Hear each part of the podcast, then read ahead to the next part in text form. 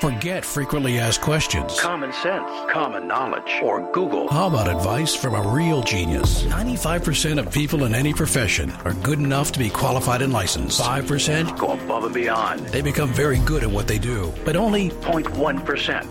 A real genius. Richard Jacobs has made it his life's mission to find them for you. He hunts down and interviews geniuses in every field. Sleep science, cancer, stem cells, ketogenic diets, and more. Here come the geniuses. This is the Finding Genius Podcast with Richard Jacobs. Hello, this is Richard Jacobs with the Finding Genius Podcast.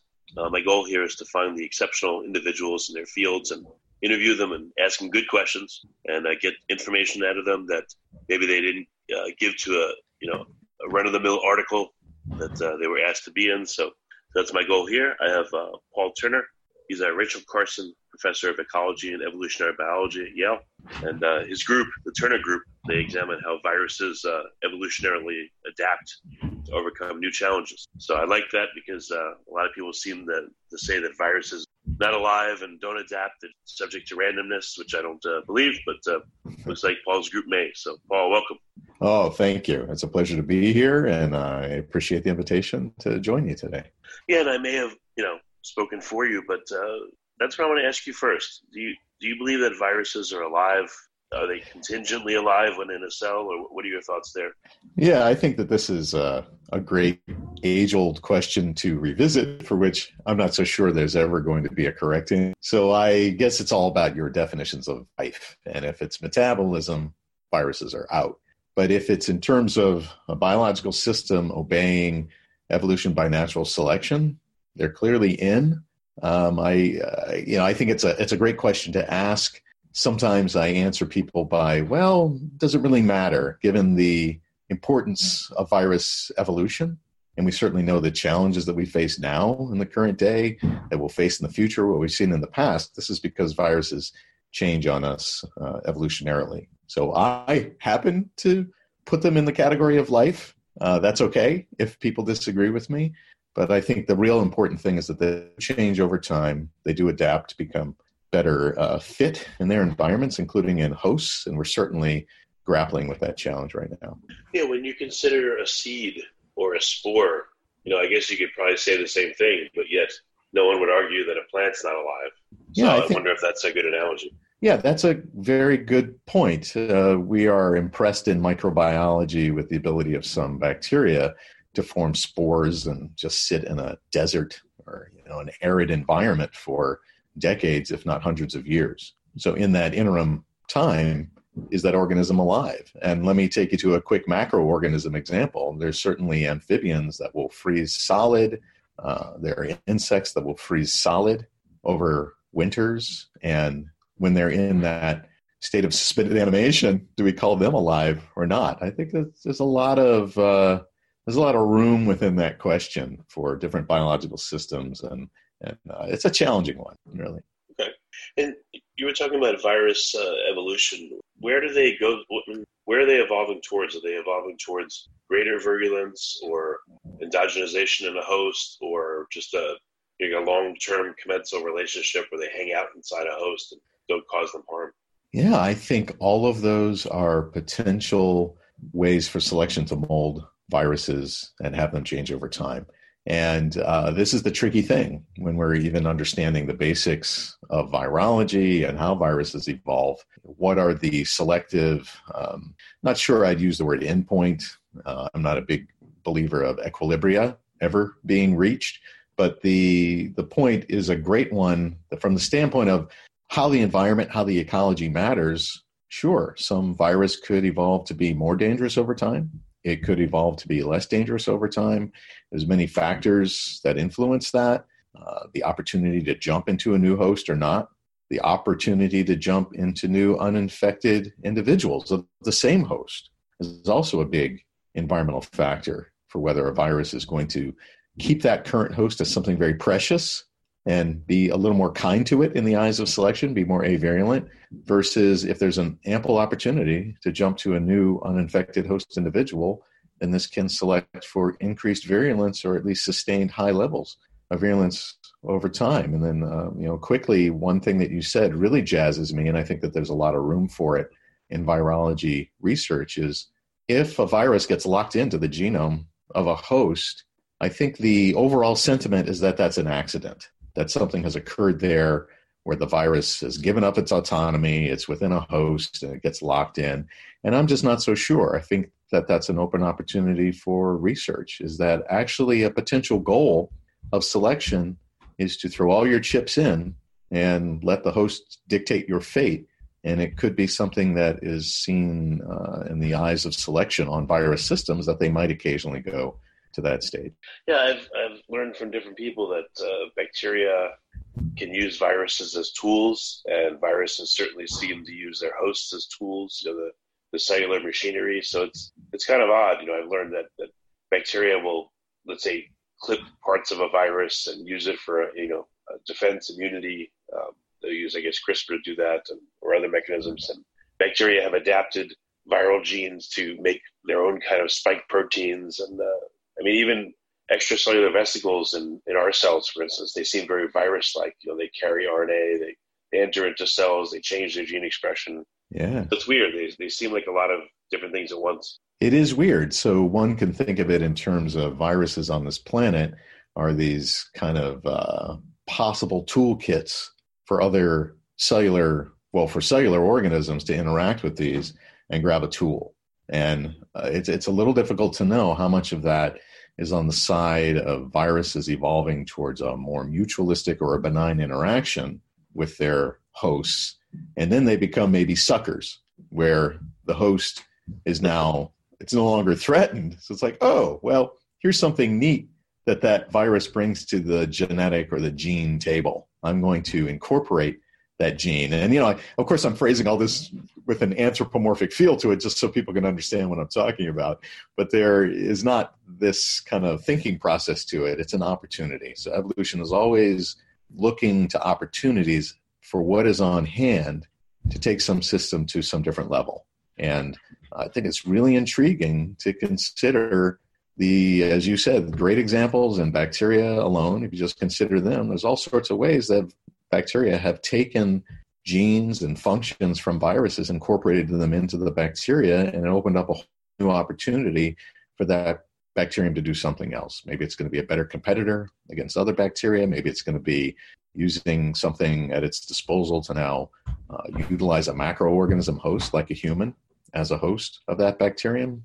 And the same thing goes for virus genes that, you know, our, our genomes are loaded up with what are recognizably virus genes. And these are the hallmarks of infection in the long ago past. So these ghosts of infection past have done us many good things. They provided many beneficial genes, ultimately, that became uh, part of the human uh, genome.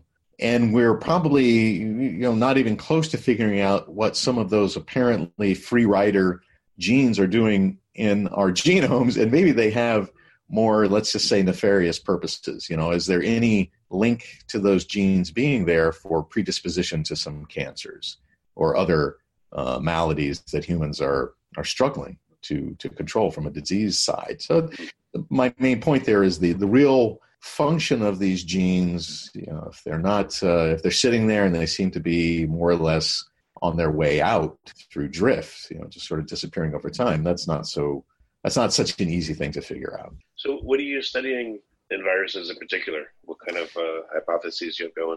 Sure. So I, I'd say, um, you know, on a very high level, we seek to do three main things. One is trying to just figure out how evolution works from a very basic standpoint using the most rapidly evolving systems at our disposal, and that would be viruses. So plenty of the work in my lab just use vir- they we use viruses as a tool because they can evolve and adapt quickly to ask as general of a question that we can in evolution. The second goal would be more to the side of how do viruses that are pathogens, what are the rules by which the ecology that they face, the evolution that they undergo, really has us able to better understand infectious disease. You know, how is it that, as you said earlier in, in, in, this, in this discussion, how does virulence evolve over time? But now I'm going to take a more pointed look at a mosquito-borne virus like dengue virus. And I'm actually going to take that into the laboratory and construct experiments around it, maybe allow it to be growing in mosquitoes that we can culture in the laboratory, but look at certain aspects of how it evolves to get better insight for the much more complex stuff that happens in the outside world. And then the last thing that we've been involved in, especially in the last couple of years to a great extent, is in the realm of virotherapy. How do you take a virus and tame it, if you will, and use it for applied purposes that solve problems that humans can't otherwise solve? And uh, definitely in that realm, we've done a, a lot of work and stand to do a lot more in the phage therapy realm. How do you take viruses that are specific to bacteria, the bacteriophages, or abbreviated as phages, and how do you uh, kind of revitalize trust in something that was shown even before the accidental discovery of antibiotics, is that you could use phages to tackle bacterial infections. And that's just becoming more and more important because our reliance on antibiotics is failing. We just don't have the assurance that antibiotics can do the job anymore since bacteria have evolved antibiotic resistance.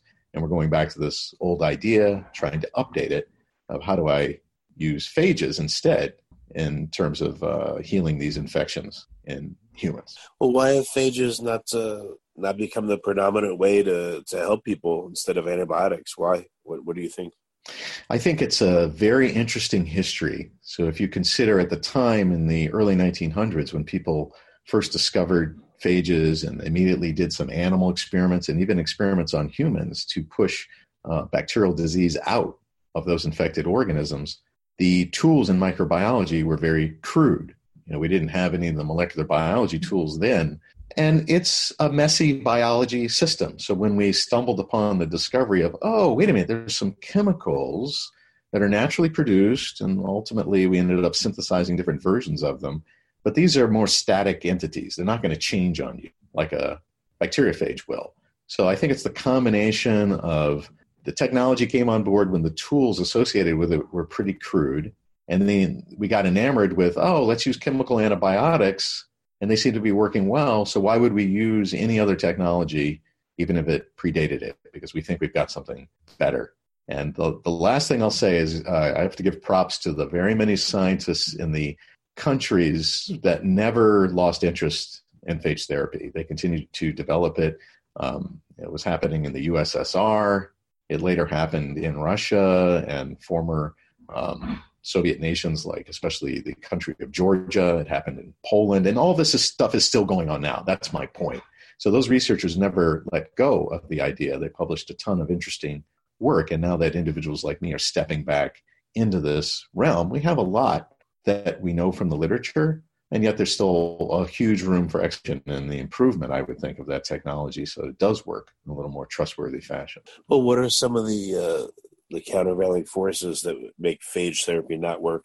You know, is it very difficult to control? Does it have unintended uh, side effects? I'd say the the unintended side effects are pretty minimal to non-existent almost. So here is where I have to carefully say, yes, there are some bacteriophages that, if they interact with bacteria, they're actually bringing virulence genes to the table, but they have very different kind of lifestyles than the ones that are typically used in phage therapy. The ones in phage therapy are called lytic phages, where you find a match between this phage and the host bacteria, and the phage is acting like a predator, really. It interacts with the cell, it gets in, takes over the cell machinery, makes copies of itself, and kills the cell in the process. So the specificity of that is pretty strong. You don't find phages very easily capable of jumping over to some different bacterial species. It can happen. It seems to be much less frequent than you'd find in a lot of animal viruses, such as uh, the coronaviruses that we're dealing with now. So a long-winded answering your question is that the U S Food and Drug Administration and other uh, you know, similar administrative bodies in other countries, I think that there's kind of a comfort level with phages, especially if they're naturally occurring or if you engineer ones that are well characterized, that they're not going to have a lot of side effects. Maybe they'll interact with the human microbiome in some surprising ways, but we should be able to get a handle on that through mouse experiments, et cetera, depending on what the target is within the human body where you want to deploy phages. And I th- I'd say at this point, the biggest barrier is how do you commercially develop something that's really difficult to wrap intellectual property around it? You can't take a naturally occurring phage like we use in our research and wrap a patent around it. That's not allowed. And then if you engineer it, you could get more I P around it, but then you start to get a few more hurdles that you have to jump over because it's a genetically modified entity. So it's it's a little bit of a gray area, which is the easier way to go.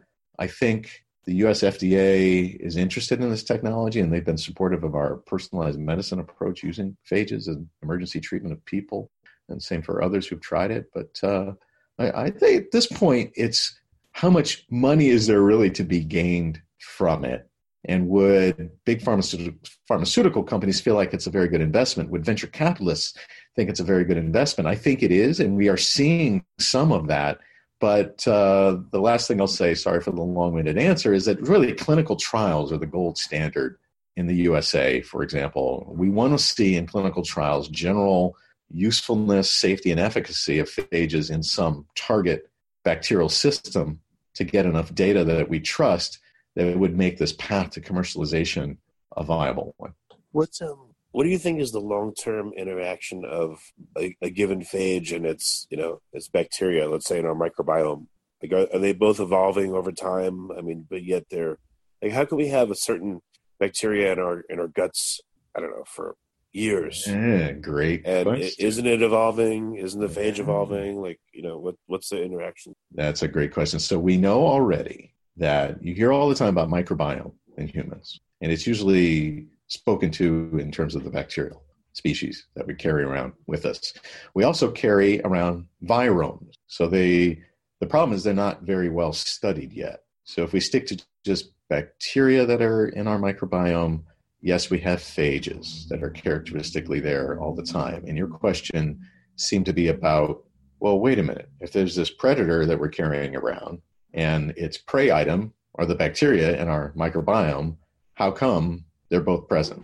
And the reason probably is similar to what you see in very different environments like the ocean, where there are highly prevalent bacteria, the cyanobacteria especially, some species of them that are uh, able to photosynthesize. But they are, are a ton of phages that are specific to these bacteria that are easily found in the ocean. And the overarching idea is that you got genotypes of the bacteria that are targeted by a very prevalent genotype of the phage, and those are um, sort of killed most often, and this is going to select for a change in the bacteria to evolve to be a different genotype that escapes the phage attack. And then, okay, then this puts the onus on the phage population to chase the bacteria by undergoing genotypic change, and you get coevolutionary cycling going on.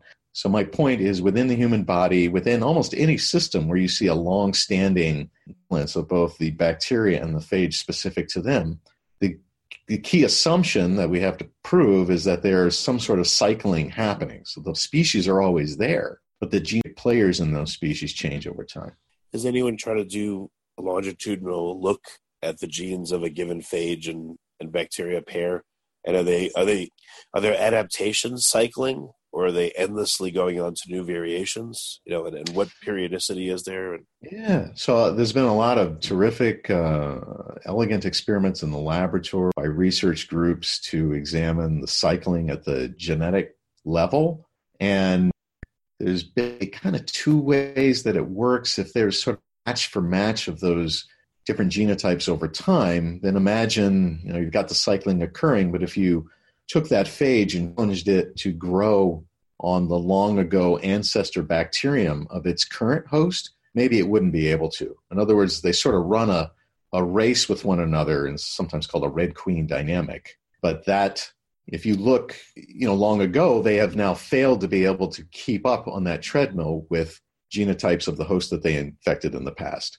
Or the answer is the opposite, that you could have phages kind of a co-evolving to be better killing their current host, and they keep the old ability to grow on the past host. So that's a little granular to answer your question that way. My point is there's been great data in the laboratory for this.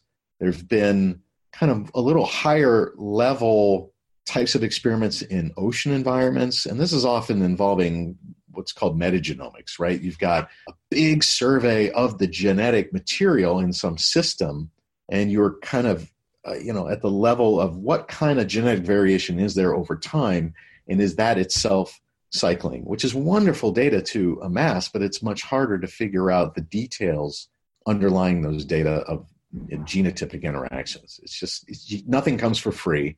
It's easier to get the metagenomic data, but it's harder to figure out, in some sense, what it all means at a level below what you're measuring. I'm not sure if that if, if that helped yeah. in answering your question, but that's kind of, a, as far as I know, that's the current state of affairs. Well, I guess, you know, at least human guts, from the data I've seen, they're pretty stable, unless you get sick or, you know, something happens. I mean, they trend over time, but that may be over years, but they're they're seem to be remarkably stable and resilient. So. Yeah, I, I agree. In general, it's remarkably resilient, the species composition of communities in the human gut.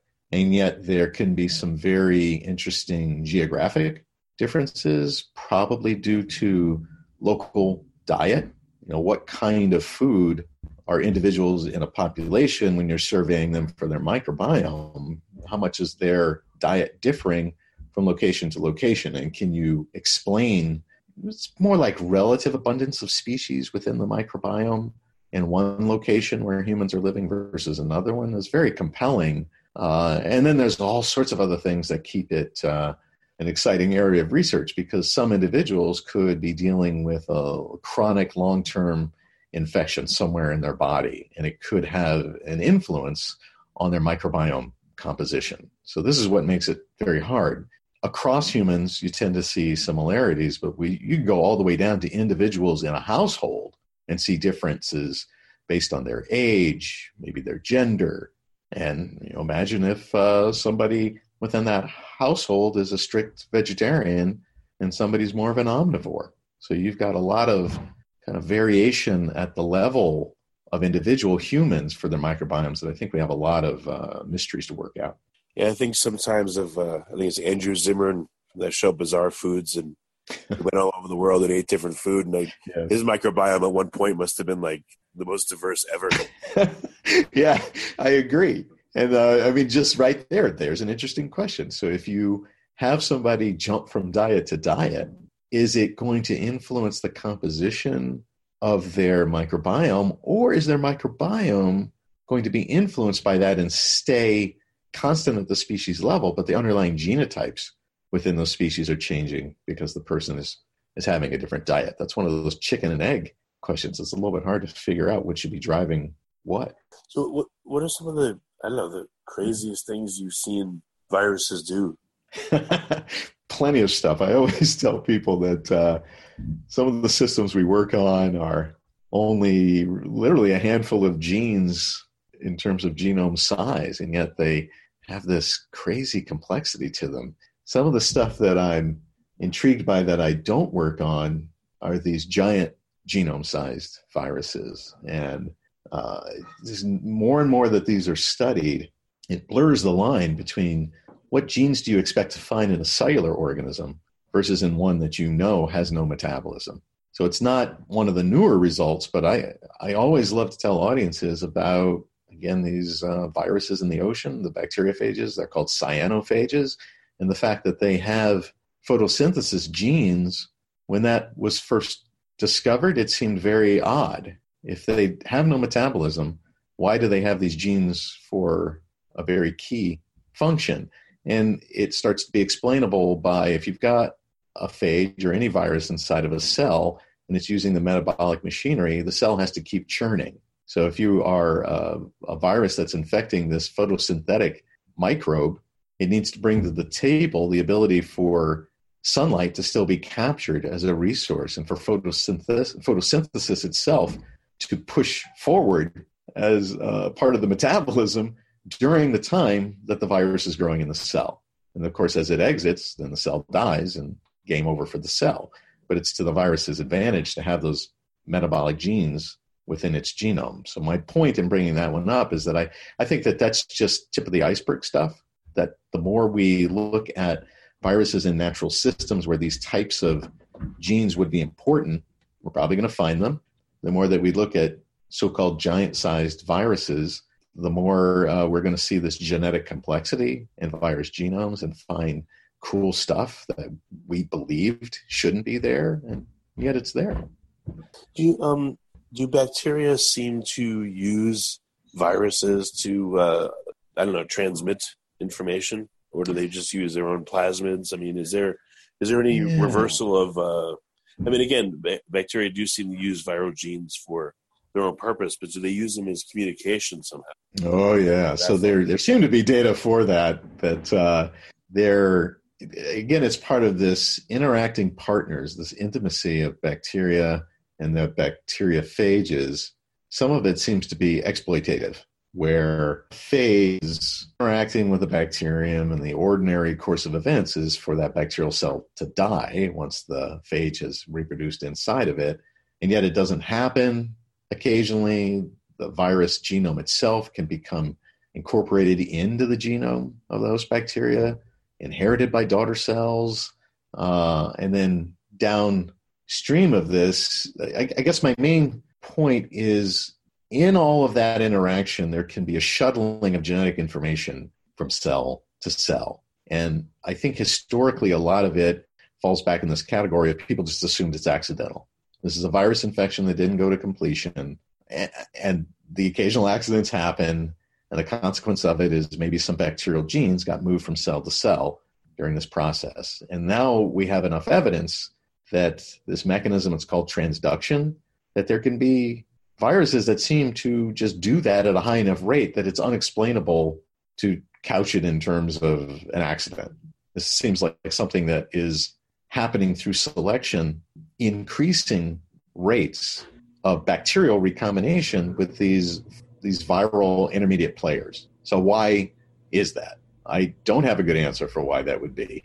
It could be in this realm of evolutionary biology has often been enamored of the idea that mutations alone are not always enough, that you have to have big, radical, recombinant changes driving organisms to better adapt. And this, there's not superb evidence for that, but this, this kind of example I quickly went through seems to suggest that it could at least occasionally be selected, that you've got a system and a way of bringing more variation in through recombination. And the the phages are the ones that are being selected to do it at a higher rate. The prediction is that that's doing something beneficial for the phage and for their interacting bacteria. It's just hard to know. I, I feel like when we see something cool in viruses, which is all of the time, because you go out in nature, you find a new virus, certainly a new bacteriophage, it's trivial to find a new phage. Exactly what its ecology is out there is hard to know. So it's a, literally a very fun playing field at this point, that the extreme virus biodiversity on this planet, we can more easily and easily measure it. We can bring it in the lab, safely examine it. But it's just, at this point, endless what one could do with the virus biodiversity on this planet from a basic research standpoint, from an applied standpoint, to just keep studying it and see what we find. Do um, when viruses infect cells, do you think that they're using the cell's machinery to also Uh, engender cell-to-cell communication? You know, like when you oh, right. when you have a virus, there's a latency period. Do you think that perhaps the virus is communicating to other viruses or other infected cells, and they're saying, all right, there's, is there a quorum sensing going on, you think? Right. They're saying, right. all right, yeah, it's time yeah. to turn on lytic activity.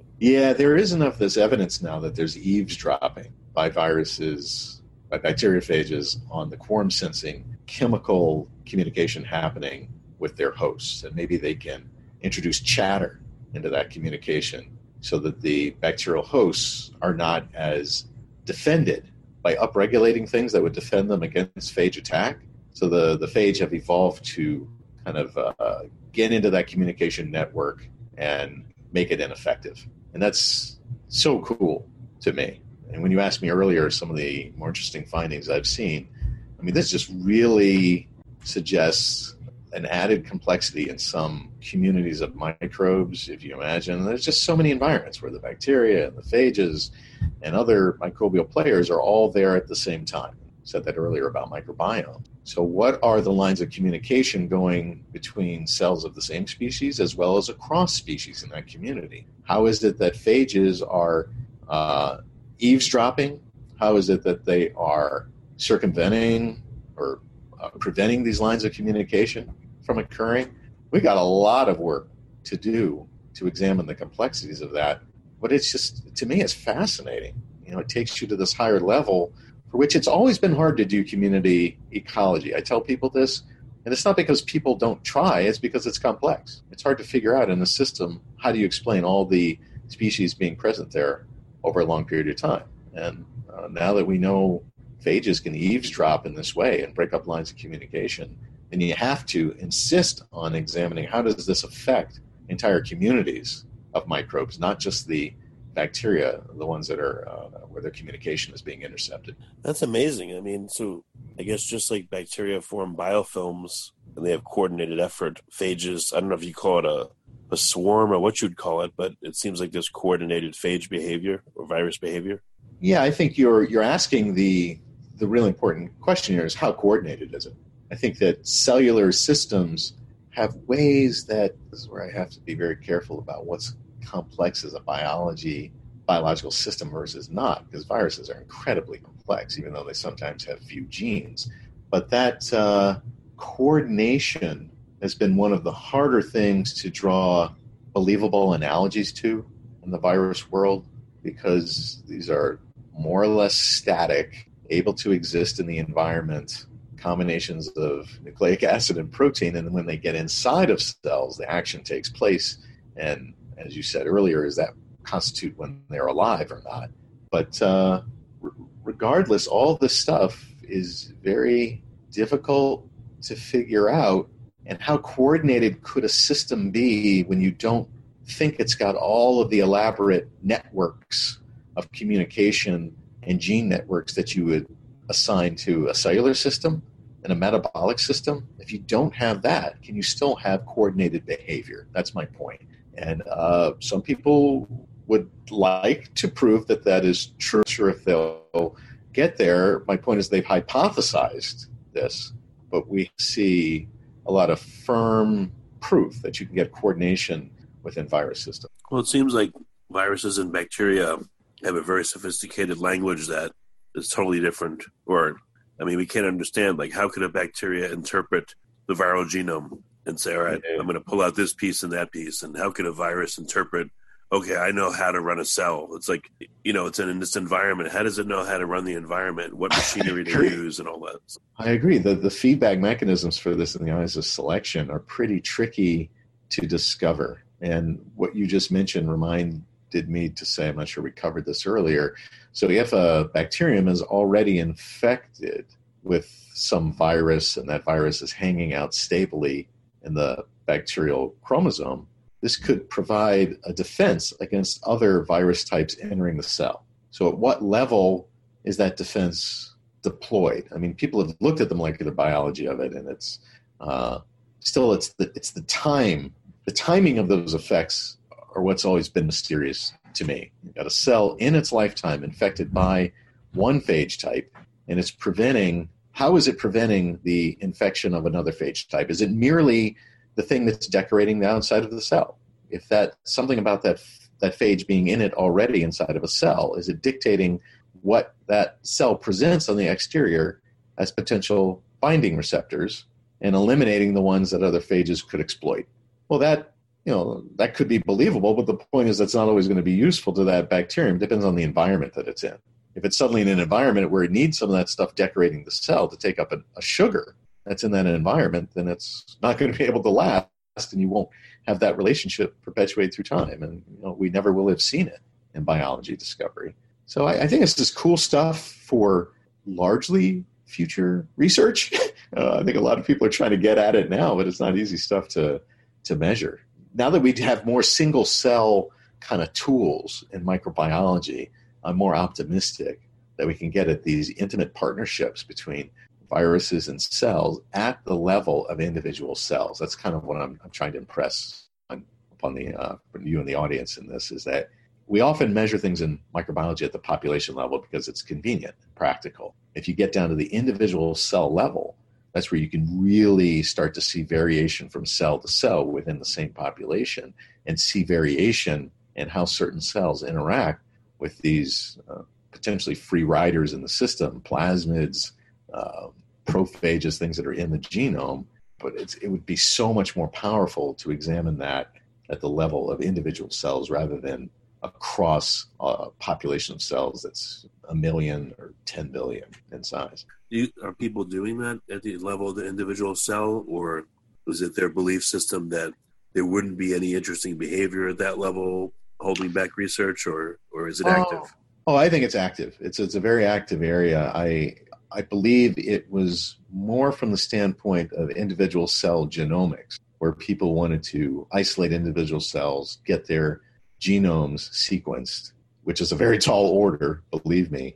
But it's really, what what we just talked about there is more in the realm of individual level phenotypes, you know, or traits at the cellular level, which is pretty tricky stuff to measure. Uh, a lot of it goes hand in hand with new technology. So, um, you know, uh, droplet kind of li- liquid handling robotics and isolation of cells within individual droplets. I don't know everybody who's working on that, but some folks who've been in the field for a, a while, like me, I'm thinking Paul Rainey. I mean, there's there's people who look at that, and I really love how they're taking the new technology, looking at existing or new questions in the light of this new technology. And yeah, there's a lot of interest at the level of the individual cell, what is happening. When it comes to um, bacteria and bacteriophages, do phages seem to predate bacteria in biofilm form or individual form? Is there any difference in their ability to infect bacteria in those two forms? Oh, yeah. Well, here's this is tricky because we've done so much work for so many decades on uh, what do you call well-mixed liquids in microbiology labs that it's, I think it's safe for me to say it's only relatively recently in the eyes of microbiology that people are doing a lot of biofilm research. And that's a bit unfortunate because really the majority of the way that bacteria grow in this world is on a surface. And on a surface, they can form biofilms. Not all bacteria do this. And biofilms are very compelling. They seem to be these structures that make the bacteria very resilient against environmental perturbations. I mean, certainly antibiotics, you know, we use them in trying to cure infections, but recall antibiotics are naturally produced by microbes. The point is that these very rigid structures for which sometimes phages are interacting with the bacteria and contributing to the stuff that gets secreted from the cell to make these very rigid structures, but more to the point of lytic phages that are predators, they can have a better ability to get into a biofilm and destroy it from within compared to an antibiotic that can't permeate that biofilm. So there's a lot of active research on the phage therapy side that if you're going to deploy phages in therapy, you really have to do it with the eye to destroying biofilms. And you could engineer a phage that has some enzymes uh, structurally attached to it to degrade the biofilm from the outside, or you could uh, find phages that are naturally capable of doing that. So what do you think is going to be the uh, the near-term future, you know, for your lab at least, or are there any big big technologies coming that are really going to open the doors to to figuring out a lot more of this this interaction? Yeah, I, I'd say um, from the phage therapy side, which is a lot of what we're doing right now, the main the main thing that we are trying to convince ourselves and others is a limitation historically was this idea of specificity. So if I've got several patients and they all have the same bacterial species infecting them, maybe I have to have a phage that is specific to the genotype of that pathogen for each patient. And that's just way too inefficient, right? You don't want to have to go find some genotype of some phage that is matching some genotype of some pathogen. So my assertion, based on the data that I've seen, is that we kind of became enamored of that idea based on some very well-studied phages in the nineteen hundreds. And now that you have an idea in mind to go find a phage with a broader host range that would be useful in killing almost any genotype within a target species of bacteria, I think that they can be found. It's more about our search image for it. So one of the things that I believe is the next wave of the usefulness of phage therapy is that a lot of the attention is going to cocktails. So if I assume I've got to have this mixture of phage genotypes bundled together in one dose that I call a cocktail in order to, in order to cover the genotype space of the host bacteria, I don't know that that's true. I would rather take one phage and use it, knowing that it's covering a large amount of genotype space and attacking the bacteria. So why would I want to do that? Because I'll do that and I'll do that until it fails, and then I would rather go back to my library of similar types of phages and deploy them next. If I bundle them all together and throw them into a cocktail and deploy it at the same time, it can, wouldn't necessarily into this, but it can select for the bacteria to just withstand attack by all of the phages. And you sort of you sort of have shown your entire hand, you know, at the very early stage of playing the card game. And it's not to your benefit to do that. So that to me is a very active and cool part of research. How am I going to deploy phages? Is it the knee-jerk assumption to use cocktails as a good idea? Maybe it is. Or maybe it's not. Maybe I need to go into more of a precision of I'm going to find a phage that is able to attack this species in a greater way and eliminate it as a pathogen, but I'm going to have a whole collection of such phages at, at my disposal in case I need to use them in the future. Has anyone, if you're able to understand how, again, the dynamic of phage bacteria over time, you know, perhaps you deliberately infect a, a population of bacteria with a phage that causes it to adapt in such a way that then when you introduce phage number two, it's especially vulnerable to it. Yeah. That phage then just knocks it out, you know? Yeah, in a sense. I mean, that's similar to what we've been trying to do. So if we find a phage that's interacting with a bacterial virulence factor or drug resistance mechanism by binding to it, then we kill the bacteria, but the evolutionary response of the bacteria becomes more predictable and beneficial for the therapy. So, okay, if if the bacteria have to solve the problem of phage attack and evolve resistance to them if they are mutants, then they're going to do it maybe by compromising those virulence factors and becoming avirulent, or compromising those drug resistance mechanisms and flipping from drug resistance to sensitivity. And we've shown that that works in the lab and that it could work in a patient. So that's very, several patients actually. So that's very promising. And I think that that's a good way to go. More to your question is, yeah, we're already doing that. We de- we tried to deploy phages sequentially. So we're going to deploy a phage in the emergency treatment of a human, maybe trying to get the inflammation in the target organ under control. So if the bacteria are destroying tissue, causing inflammation that's very harmful to the patient, maybe the first phage we deploy is going to attack the bacterial population from the standpoint of killing it, but also pushing for the bacteria to evolve to be less inflammatory. So now that they're at that stage, now let's deploy another phage that's going after another key trait of those bacteria that once they've given up the inflammation um, you know, initiation, maybe we're now more worried about them in terms of, okay, they're still there and they are still drug resistant. So now let's push on them from the standpoint of another phage that'll kill those bacteria or select for them, you know, as remaining ones to be less resistant to a drug that will deploy at the same time as that second phage. So I kind of went through that quickly, and I know it's complicated. The main message is that I like what you said earlier. It is reminiscent of what we're already doing and what I think others are considering is deploy phages in a sequential way if you have enough confidence that you know enough of the system that this kind of uh, um, phage after phage approach is going to be in the best interest of the patient and the best way to knock down that infection and remove it. You know, it would be really cool if you can, if we could understand understand all these communications between, you know, our immune system and bacteria and viruses, et cetera.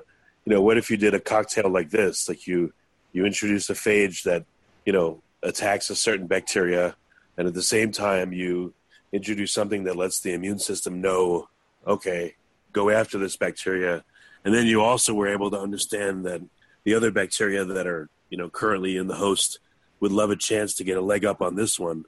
Yeah. And, you know, maybe they can produce their own toxins to target that bacteria. So you, you hit it from three different angles, and then there's probably no way that it could uh, it could survive. Yeah, I love it. I mean, definitely uh, what my colleagues and collaborators and I talk about all the time is the systems approach. How could you take a disease state like this, like a pathogen being in a microbiome? That's essentially what happens when a pathogen invades your body. It's now part of this community, but it's not supposed to be there. So how can you go after it, but also maybe manipulate the other players that are already in the system, or manipulate the immune system that's all already there as long as the person is not immunocompromised? So how do you get a handle on all those things at the same time? navigate them the way you want so that you're going to get a better outcome when deploying the therapy. And I mean, you're hitting it on the nail on the head, is you have to take a systems approach to it. It's pretty tricky. I think um, naturally it involves a mashup between the laboratory microbiology as well as the mathematical theory or systems approach to kind of explore some parameter space there and give you more confidence that, okay, I think this can work this way. But I, I love it, what you just proposed, because that's definitely in the future of, as we know more and more about microbiomes and their characteristic details and understand that better, at the same time, we need to try and push the envelope for how do you use it to your advantage to manipulate that system in the way you want to push some disease pathogen out. And maybe you're using it alongside waking up the immune system in some way, activating the microbiome in some way, deploying a phage at the same time. So the last thing I'll say about that is it's easy for me to hand wave. You can't see my hands waving right now to, to talk about that. Ugh. The real trick is when you're deploying some new therapy option, like we are for phage therapy, we find the most openness to this from physicians and from the F D A when we keep everything else the same and we just put the phage in.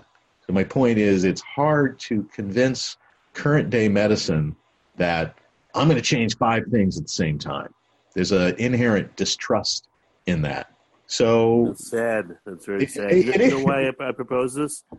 It's because yeah. it, it's because you might be able to do subtle interactions then instead of brute force. Like if you introduce, right. you may not have to introduce tons of phage. You may only need to very gently poke the immune system. You may only need to very, you know, slightly change what the bacteria are doing and to get your effect instead of like one sledgehammer way. Right. Yeah, that's exactly the analogy I was thinking, the, the scalpel versus the sledgehammer. And I I think uh, in the current covid nineteen pandemic world we're living in, I've had more and more discussions with people about how this influences what we do next in other disease systems for our willingness to push boundaries. So what you've got now is people all over the world anxious for a solution that can predate or come before a vaccine, right? Everybody's hopeful for this.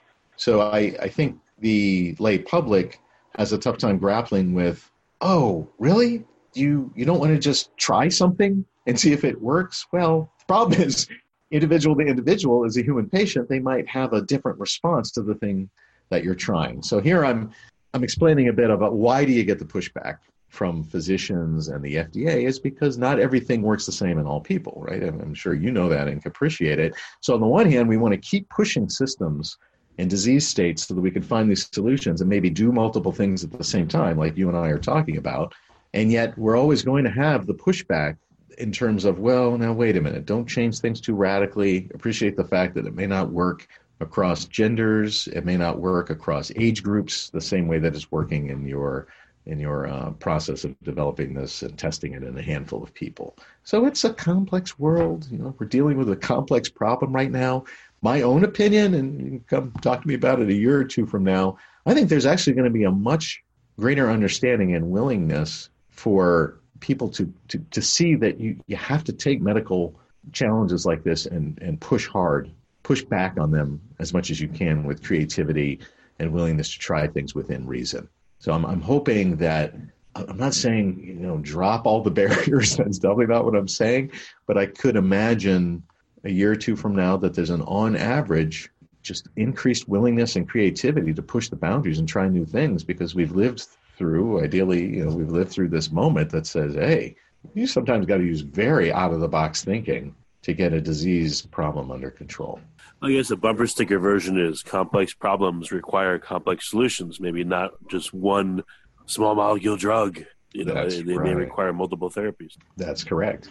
I think that that's spot on. So you should create that bumper sticker and maybe it'll uh, line up on some bumpers across the U S A at least. Yeah, there you go. Yeah. Well, Paul, this has been a great call. What What's the best way for people to look up your lab and uh, correspond with you if they have questions or they want to, you know, sure. figure things out? Yeah, I'm uh, the only Paul Turner at Yale. So if they just uh, went to the internet and looked at Paul Turner Yale, they'll find my website. Uh, I'm I'm delighted for people to go visit the website, check out the stuff that my lab is doing. We have some descriptions about current projects. uh, listing publications, all that good stuff that you'd expect. Uh, I have lots of free lectures available through iBiology. Um, I love outreach, so you'll find filmed, uh, you know, recorded lectures from me, from museum talks. You know, I, I, I guess I challenge your listeners, go out there and, and look for some stuff that I've produced that's freely accessible, and they're going to find a lot of it. Okay. So, so uh, that's great. You know, search away, I would say. Well, yeah. That's how I found you, by the way, is some of your biology oh. lectures. So, yeah. Oh, yeah. That's that's great. I didn't realize that, Richard. Okay, that's good to know. Yeah. yeah. Yeah. Well, Paul, thanks for coming. It's been a really, really interesting call. I appreciate it. Oh, I appreciate the opportunity. You take care. You've been listening to the Finding Genius Podcast with Richard Jacobs. If you like what you hear, be sure to review and subscribe to the Finding Genius Podcast on iTunes or wherever you listen to podcasts. And want to be smarter than everybody else? Become a premium member at finding genius podcast dot com. This podcast is for information only. No advice of any kind is being given. Any action you take or don't take as a result of listening is your sole responsibility. Consult professionals when advice is needed.